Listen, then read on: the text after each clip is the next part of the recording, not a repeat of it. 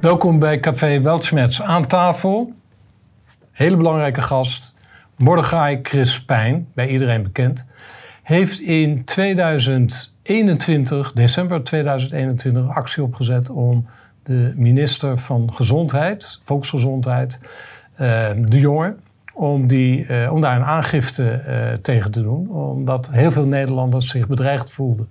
Nou, dat was een hele goede actie. Daar is uh, heel erg op uh, geanticipeerd door heel veel mensen. Um, dat is viraal gegaan en er zijn ontwikkelingen. Het was 70.000 en inmiddels is dat ook doorgegroeid. Mordechai, hey, welkom bij Weltsmens. Heel lang geleden. Ja. En we hebben echt veel bij kunnen praten weer, uh, buiten de camera om. Maar ehm, vertel inderdaad even, wat zijn nu de ontwikkelingen? Ja, nou voor de kijkers, hè, dus dankjewel ja. voor de gelegenheid om het toch uh, nog een keer uit te leggen. Herhaling is uh, de moeder van meesterschap, zeggen ze heel mooi. 10 januari hebben wij de aangifte ingediend. Die uh, was mede ondersteund door 70.000 mensen. In een heel korte tijd? Hè? In een hele korte tijd. In de maand ja. december hebben we die actie opgezet. Ja. toen is er in één maand zijn er 70.000 handtekeningen gekomen van allemaal mensen die van mening zijn dat de minister zich schuldig heeft gemaakt aan discriminatie. Um, aan bedreiging en ook groepsbelediging. He, op het moment dat je een hele groep weg gaat zetten als wappie, dat zou je als minister niet moeten doen. En wij hebben steeds als, uh, ja, als groep ook wel gesteld van als een minister dat doet, wat moet dan de gemiddelde inwoner van Nederland dan nog gaan doen? Ja. Als de minister een lat helemaal omlaag brengt en denkt dat hij alles kan zeggen. Bij ziekenhuisbedden staan van dit bed had niet bezet hoeven zijn, al dat soort ja, uitspraken. Ja, maar de voornaamste uitspraak die hij deed ging over de postcodes. En wij weten uh, vrij nauwkeurig tot op postcode niveau waar mensen wonen. Dat, waar, dat is een citaat, hè? Nu. Een citaat, ja. dat heeft hij in de Eerste Kamer uitgezegd. En dat hebben mensen als heel bedreigend ervaren. Ja. En dat is ook een beetje de druppel. Toen zijn we al die video's bij elkaar gaan verzamelen met een clubje. Hebben bij elkaar verzameld, er is een aangifte uit voortgekomen. En dat is toen ingediend. En wij waren steeds in de veronderstelling van, nou, dat dien je dan in bij of de politie of bij het Openbaar Ministerie. We hebben het Openbaar Ministerie gebeld. Die zeiden, nou je kan dat hier inderdaad indienen. Maar er is iets heel bijzonders. Want als het gaat om ambtsmisdrijven, als het gaat om uitspraken die zo'n minister doet in het kader van zijn functie, dan valt dat zeer waarschijnlijk onder een ambtsmisdrijf. En dan gaat er iets anders in werking. En wat er dan zou moeten gebeuren, is dat het Openbaar, het openbaar Ministerie eigenlijk zou moeten zeggen: God, er komt de aangifte binnen. Wij bekijken dat en we zien nu al dat hè, dit gaat eigenlijk over een groot deel ambtsmisdrijven. Dus wij sturen dat door. En dan heeft uh, de officier van justitie twee mogelijkheden. Hij kan het doorsturen naar de minister van Veiligheid en Justitie. Of hij kan het direct doorsturen naar de procureur-generaal van de Hoge Raad. En uh, dat is niet gebeurd. Allebei dus, niet? Nee, dus in maart 10 januari ingeleverd, ingediend. Namens die 70.000 uh, mensen. In maart nog niets gehoord. Dus zijn we een keer gemailen. Meestal hoor je wel binnen zes weken iets van een aangifte. En we hoorden niets. Gemaild. Toen kregen we een antwoord terug. Het, is, het ligt op het bureau van twee verschillende officieren van justitie. Ik dacht, nou, dat is zwaargewicht. Hè? Die gaan daar naar kijken. Ja. Uh, maar ik had toch wel een beetje het vermoeden van... nou, ze gaan die 70.000 mensen niet zo makkelijk schofferen. Het is nogal een grote groep. En toen kwam april en mei. En, en, en het duurde maar en het duurde maar. En toen hebben wij begin juni hebben wij een advocaat gevraagd om toch de officier van justitie te sommeren, om ja, met iets te komen. En toen was het ineens in een paar dagen klaar. En toen kwam er een berichtje naar buiten. Dat was heel interessant. Het Niels wist het nog eerder dan ik, terwijl ik een beetje de woordvoerder was en de contactpersoon voor al die mede-aangevers. Wat trouwens een interessante term is, hè, want een mede-aangever is trouwens een term die door het Openbaar Ministerie is ingevoerd. Want in feite, als jij in Nederland een aangifte doet, dan doe je dat op persoonlijke titel. Ja. En uh, dit zijn dus eigenlijk uh, mede-ondertekenaars, mede-ondersteuners. Dus uh, ik ben vaker aangesproken van, zijn dat dan wel echt mede-aangevers? Ja, dat is een term die het Openbaar Ministerie heeft ingevoerd. Toen heeft de advocaat een briefje gestuurd, eigenlijk gesommeerd van, joh, we gaan zo meteen over tot dan maar in artikel 12, want dan gaan we ervan uit dat jullie niets gaan doen. En toen kwam er ineens een reactie. En toen heeft het Openbaar Ministerie acht kantjes opgesteld. Zo. Acht kantjes met in een korte afwijzing. tijd, in korte tijd. Ja, ja, of ze waren daar al zes ja, maanden mee bezig, waardoor dat zo lang duurde. maar ineens lagen er acht kantjes en dat was zeer opvallend. Uh, ten eerste uh, gaven ze aan dat eh, sommige e-mailadressen, hè, want kijk, 70.000 Ja. mensen die dan ehm, hun naam indienen. Ik heb de e-mailadressen nooit overhandigd, want mensen voelden zich daar niet prettig bij. Dus ik heb het OM gevraagd. Goh, kunnen jullie ook de namen, hè, gewoon voornaam, achternaam of voorletter en achternaam, is dat voldoende? Zijn ze mee akkoord gegaan? Want zij snapten wel dat heel veel mensen die dat hadden ondertekend, het niet prettig vonden als wij dat e-mailadres overhandigden. Zijn ze mee akkoord gegaan. Vervolgens gaan ze dan er doorheen. Nou, het is op basis van een dubbel opt-in gedaan. Ik weet niet of je weet hoe dat zit, hè, maar met een nieuwsbrief, als jij je aanmeldt, dan krijg je vaak nog even een vraag: ben jij dit wel? Ja. Nou, eh, die 70.000 hebben dat op die manier gedaan. We hebben dat helemaal geverifieerd. We hebben daar verificatierapporten van bijgevoegd, zodat wij konden laten zien. Op basis van deze e-mailadressen weten wij in ieder geval zeker dat A, de e-mailadressen kloppen. Hè, want er, met een eh, automatisch programma kan je zien of zo'n adres actief is. En het tweede is, ze waren ook nog een keer bevestigd. Maar wat sommige mensen dan doen, is dat ze zeggen Pietje Puk, hè, om een beetje te Ja, plagen. ja, ja, ja. En Dat een enkeling heeft dat dan gedaan. Een heel flauw Pietje Puk en dat soort dingen. En wat heeft het Openbaar Ministerie toen gedaan? Dus die afwijzing van acht kantjes bestond uit twee onderdelen. Ze hebben gezegd, ja, er zaten toch een aantal namen in die niet klopten. Hè. Daar zat Hugo de Jonge in. Toen dacht ik, ja, Hugo de Jonge. Kan bestaat wel. er dan maar één Hugo de Jonge? Ja, er zijn toch meer. Hugo de Jongens die misschien ook wel die, die aangifte mee willen ondertekenen. Maar heel flauw, vier kantjes gingen over dat ja, het niet helemaal zeker was om, of dit nou wel echt om 70.000 handtekeningen ging. Toen dacht ik nog, nou haal er 10.000 af. Ja, ja. Heb je nog de grootste aangifte in de geschiedenis tegen één persoon ooit? Eh, maar dat hebben ze niet gedaan. Ze zeiden, nou, er zijn toch wat twijfels over die adressen. Dat moest dan even hè, als een sneer worden uitgehaald. Tweede deel van diezelfde afwijzing was nog interessanter. Dat het Openbaar Ministerie gewoon alles is gaan bekijken. En zegt, ja, wij, denken dat er, wij vinden dat er geen sprake is van discriminatie. Eh, want, en dit is heel interessant, waarom is er geen sprake van discriminatie? Omdat in de wet, als je kijkt naar, dat, dat is geloof ik artikel 10, als het gaat om discriminatie gaat het altijd over ras, over geloof, over afkomst, over Ja. levensovertuiging. Maar medische, eh, een mening over een medisch staat staat er niet in.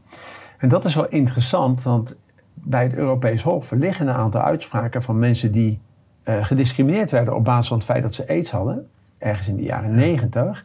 En die zijn in het gelijk gesteld. Maar toch heeft de officier van justitie helemaal niet gekeken naar die uitspraken van het Europees Hof, maar gezegd dat hele discrimineren op basis van medische status, daar is hier geen sprake van, want dat, zit, dat staat niet in de wet. Nou, dat is natuurlijk zeer merkwaardig. En het tweede was, ja, wij denken gewoon niet dat hij ook maar iets strafbaars heeft gedaan, want nou ja, en eh, toen gingen we de tweede ronde in, want wat ga je dan doen? Dus wat ik toen heb besloten is als organisator gezegd van nou, we gaan eerst even die 70.000 mensen mailen dat er Ja. een afwijzing is. En ook gevraagd, wat willen jullie nu? Wat zouden jullie nu willen? Hè? Want ik, ik kan wel iets bedenken.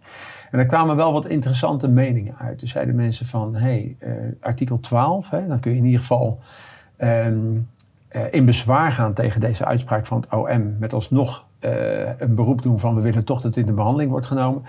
Wordt toch wel moeilijk gezien. Dan denk ik van, ja, waarschijnlijk wordt dat hetzelfde. Maar de, het volgende was een nieuwe aangifte. Er liggen natuurlijk veel meer feiten nu vanuit die WOP-documenten. Ja, zeker. Zullen niet hele nieuwe. Dus bij deze de oproep aan een groot advocatenkantoor wat dat in eh, behandeling wil nemen, heel graag. Ehm, want daar liggen nogal wat nieuwe feiten. En de derde, en dat was interessant, er was iemand die daartussen schreef, kunnen we het niet indienen als een petitie? En dat komt omdat ook, namelijk de regering, kan de opdracht geven tot vervolging van een minister, maar ook de Tweede Kamer kan dat. Nou, daar zijn we ingedoken eh, met de werkgroep. We zijn gaan kijken en dat blijkt dus inderdaad dat ook de Tweede Kamer, er zijn maar vijf Kamerleden nodig die zeg maar dat verzoek indienen. En dan kan er al een commissie worden ingesteld en die commissie kan er dan naar kijken en dan kan het worden voorgedragen. En zo kan de Tweede Kamer, daar is wel een meerderheid van nodig, dus die kans Dat is ook nog wel heel klein, Dat is wel ja, ja. 0,0 waarschijnlijk op dit moment. Maar het is wel interessant dat het kan en dat als de meerderheid van de Tweede Kamer dan instemt met waar die commissie mee komt, dan kun je dus als Tweede Kamer zeggen wij gaan nu opdracht geven aan de procureur-generaal van de Hoge Raad om tot vervolging over te gaan. Dat zou kunnen. Dus wat we toen hebben gedaan, eh, gezegd van nou heel interessant, dus we zijn dat gaan onderzoeken. En toen hebben we gedacht van oké, zullen we nu die 70.000 handtekeningen dan maar gewoon aanbieden als een petitie. Maar toen waren er wel wat slimme mensen bij. Er is steeds eh, terugkoppeling naar die achterban. En daar zei iemand, nou, Ik weet niet of iedereen dat even fijn vindt. Hè? Dat zijn handtekening eerst wordt gebruikt voor een aangifte. Dat is logisch, want daar heb ik voor getekend. Maar om het als petitie in te dienen, zijn misschien ook mensen bij die zeggen: Nou, dat wil ik niet. Ja, maar petitie is minder waard. Ja, toch? maar toch. Dus wat hebben we gedaan? Zekerheid, zekerheid voor het onzekere genomen. We doen het gewoon opnieuw. In de maand augustus, 6 augustus gestart. We beginnen gewoon opnieuw. Er is nu een petitie. Hier heb je de aangifte, maar die gaan we nu als een petitie indienen. Wie wil dat tekenen? Nou, 70.000 mensen zijn weer benaderd. Ondanks de vakantieperiode hebben 51.366 mensen opnieuw getekend, waarvan ook een groot deel nieuw is. Er zaten ook nieuwe handtekeningen tussen, we kunnen dat vergelijken.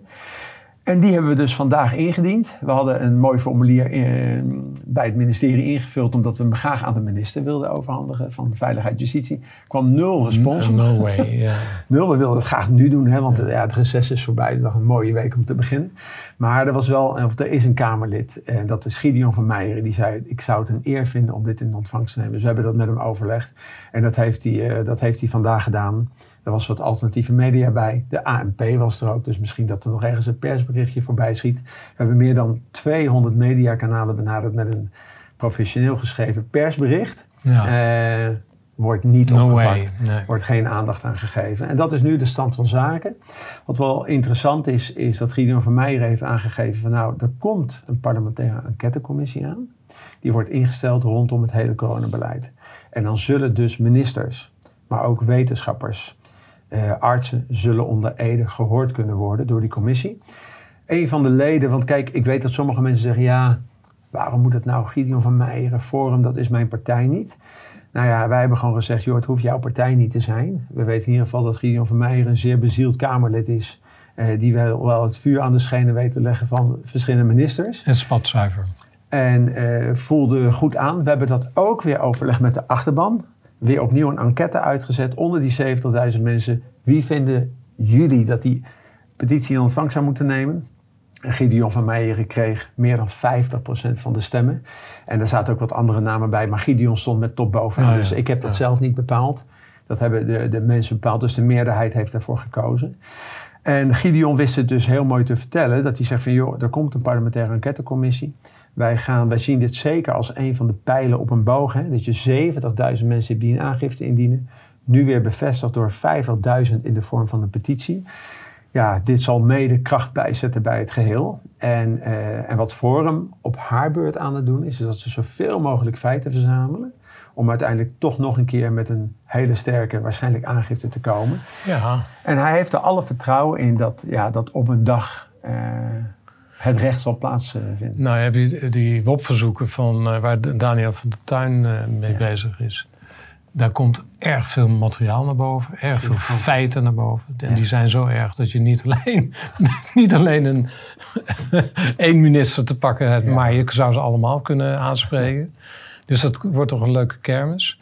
Uh, wat is de termijn waarop we een en ander kunnen verwachten? Nou, het interessante is dat er waren twee mogelijkheden. Dus je hebt vijf Kamerleden nodig om het op de agenda van de Tweede Kamer te krijgen. Ja. Maar als we weten dat de meerderheid van het kabinet wat er nu zit, of de meerderheid van de Tweede Kamer, moet meebeslissen over zo'n aangifte, dan maakt dat geen kans. Dus Gideon zei, ja, we kunnen het op de agenda zetten, dat kunnen we doen. Maar dan zul je merken dat de pijl die je hebt, die is dan verschoten en dan, ja. dan is dat deel weg. Dus uh, wat hij heeft aangegeven, en uh, daar ben ik het wel mee eens, maar ik ga het wel nog een keer terugkoppelen naar de achterban van vinden jullie dit ook?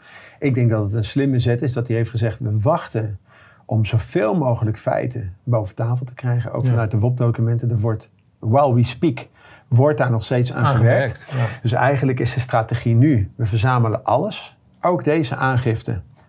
Ook in de vorm van een petitie, ook de WOP-documenten, ook de parlementaire enquêtecommissie. Ja. Dan ligt er op een gegeven moment zo ontzettend veel. En dan kan deze petitie met die 7000, dat is gewoon een heel belangrijk signaal. Wat een mede sterke rol kan gaan spelen om dat hele proces te versterken. Ja, en dan is het toch uh, de, de, de hoop dat daar op een gegeven moment wel iets mee gedaan gaat worden. Weliswaar ja. of uit die parlementaire enquêtecommissie, dat daar iets uitkomt, of uit een geheel nieuwe aangifte. Ja, denk jij, uh, denk jij dat uh, deze ministers, dat ze zich veilig voelen eigenlijk? Dus als het gaat om dit soort acties? Lachen ze erom? Of denk je echt dat ze hier s'nachts toch een probleem hebben?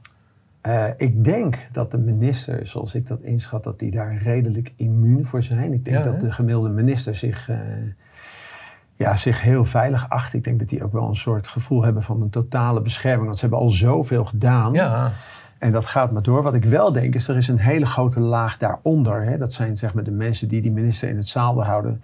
De topambtenaren binnen de ministeries. Ik denk dat daar steeds meer mensen rondlopen. Die zich toch wel op een achterhoofd moeten krabben van gaat dit wel door? Nou, we hadden in, in ons voorgesprek even een gesprek van... Er zijn heel veel mensen die vanaf hun opleiding... eh, vanuit hun jeugd al betrokken zijn bij de politiek. En eigenlijk alles hebben gedaan om daar te komen waar ze nu Ja, zitten. ja. Daar zitten topambtenaren bij. Dus ik kan me ook wel voorstellen dat het voor steeds meer mensen ook wel heel lastig wordt om te blijven doen wat ze nu doen. Want ze Ja. voelen natuurlijk ook wel van, hier ben ik niet voor opgeleid. Maar uitstappen is ook een heel groot eigenlijk probleem. dat je een Ja. outlaw wordt. Hè? We hebben er een paar voorbeelden van gezien. Dat mensen op een gegeven moment toch wel wegstappen en zeggen, dit voelt niet meer goed. Hè? En Nee, Mona Keizer was daarheen. ja. Nou, daar kan je van vinden wat je wil. Je kan ook zeggen, ja, was allemaal dit, allemaal dat. Maar ja, je ziet dat als je eenmaal eh, opstaat en zegt, ja, maar wacht even, dit gaat mij eh, nu iets te ver. Dan lig je eruit. Dan hè? is het direct eruit. Ja. En dat is natuurlijk een heel belangrijk signaal ook naar de rest. Ja. Eh, tegelijkertijd voor mij persoonlijk denk ik, ik was daar vandaag ook weer even in die hal van de Tweede Kamer. Ja, de, ik vind het ook wel heel interessant hoe Gideon van Meijeren letterlijk zegt, ja, deze poppenkasten. Ja. Eh, zij zien het wel van, het is belangrijk dat het gebeurt, we moeten het ook blijven doen. Maar ook Gideon praat inmiddels vandaag over, er is gewoon een compleet ander systeem nodig. ja. Want de democratie functioneert niet meer en het dient ons ook niet meer. Nee. En daar, eh, ja, daar kan ik het niet meer dan eh, mee eens zijn. Ja. Hey, zijn er nog, ehm, heb je nog een oproep nodig? Moeten er nog hand, handtekeningen bij komen? Eh, de, de, de petitie is nu gesloten. Die is gesloten. Ik denk dat we een hele interessante tijd tegemoet gaan. Ja, helaas. Ja. Het is interessant, maar ook heel pijnlijk.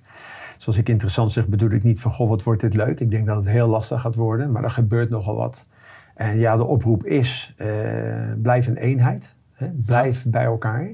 Eh, dat, kijk, het is natuurlijk heel interessant. Nou, we hebben hier eh, de schoenen van Hugo staan. Ja. Wat er nu gebeurt, hè? Wat er nu gebeurt. Ja, Dit waren de eerste schoenen die hij droeg hè, in de publiciteit. Ja. We gaan ze straks symbolisch voor de deur ritueel verbranden. Nou ja, we Nee, kunnen ze ook, we kunnen ze ook weggeven. We kunnen ze verloten. Ja, dat is wel leuk. Zet het even onder de video. Ja. Maar zoals ik het zie, ze spelen de boel uit elkaar. En wat er nu gebeurt, hè, er is er een groep, eh, ook binnen de mensen, we zijn het allemaal niet eens met de overheid. Daar zijn we het over eens. Dus we zijn met z'n allen zijn we het niet eens. Maar er is er een groep die zegt, ja, maar dat moet je niet op die manier doen. Je moet dat doen zoals ik dat vind. Die andere groep zegt nee. En dan speel je de boel uit elkaar. Maar degene die het uit elkaar spelen, die zitten hier. Die zitten eigenlijk boven. En die hebben gewoon de touwtjes in handen. Dus blijf een eenheid. Dat is eigenlijk mijn oproep. Laat je niet verdelen. Ook al doen mensen iets anders dan dat jij het zou doen, trek vooral dan je eigen plan. Maar blijf bij elkaar en val elkaar vooral niet af. Steun elkaar. Vind je de ene demo niks? eh, ga ook niet oproepen dat je niet naar een bepaalde demo moet. Nee, gebruik die ene demo misschien om op te roepen dat ze ook naar een andere demo moeten. Ik denk dat alles belangrijk is. Ik denk dat en zo'n aangiftesignaal in de vorm van de petitie belangrijk is. Ik denk dat het ook belangrijk is dat we naar de oplossingen blijven kijken.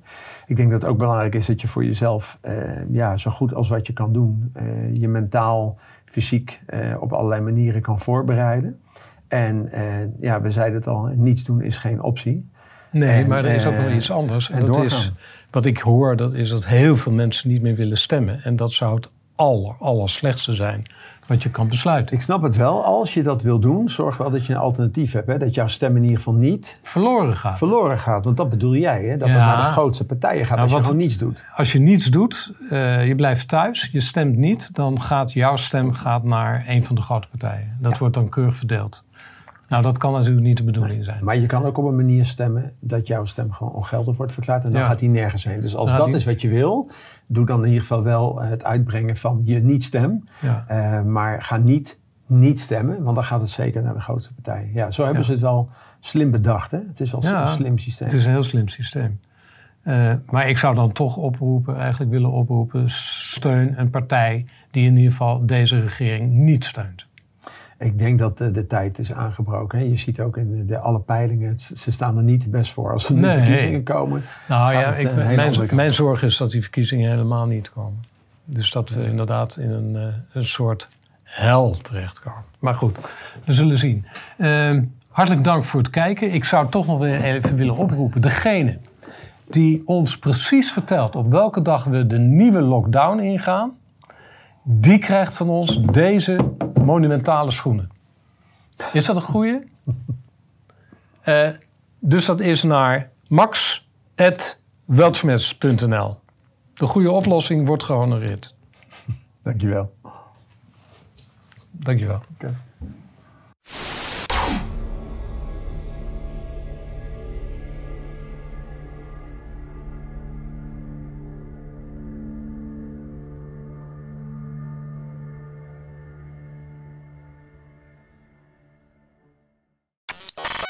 Dit is tijdens stom van uh, Café Weltsmerts. Uh, ik hoop dat je uh, bedankt voor het kijken. tot volgende keer.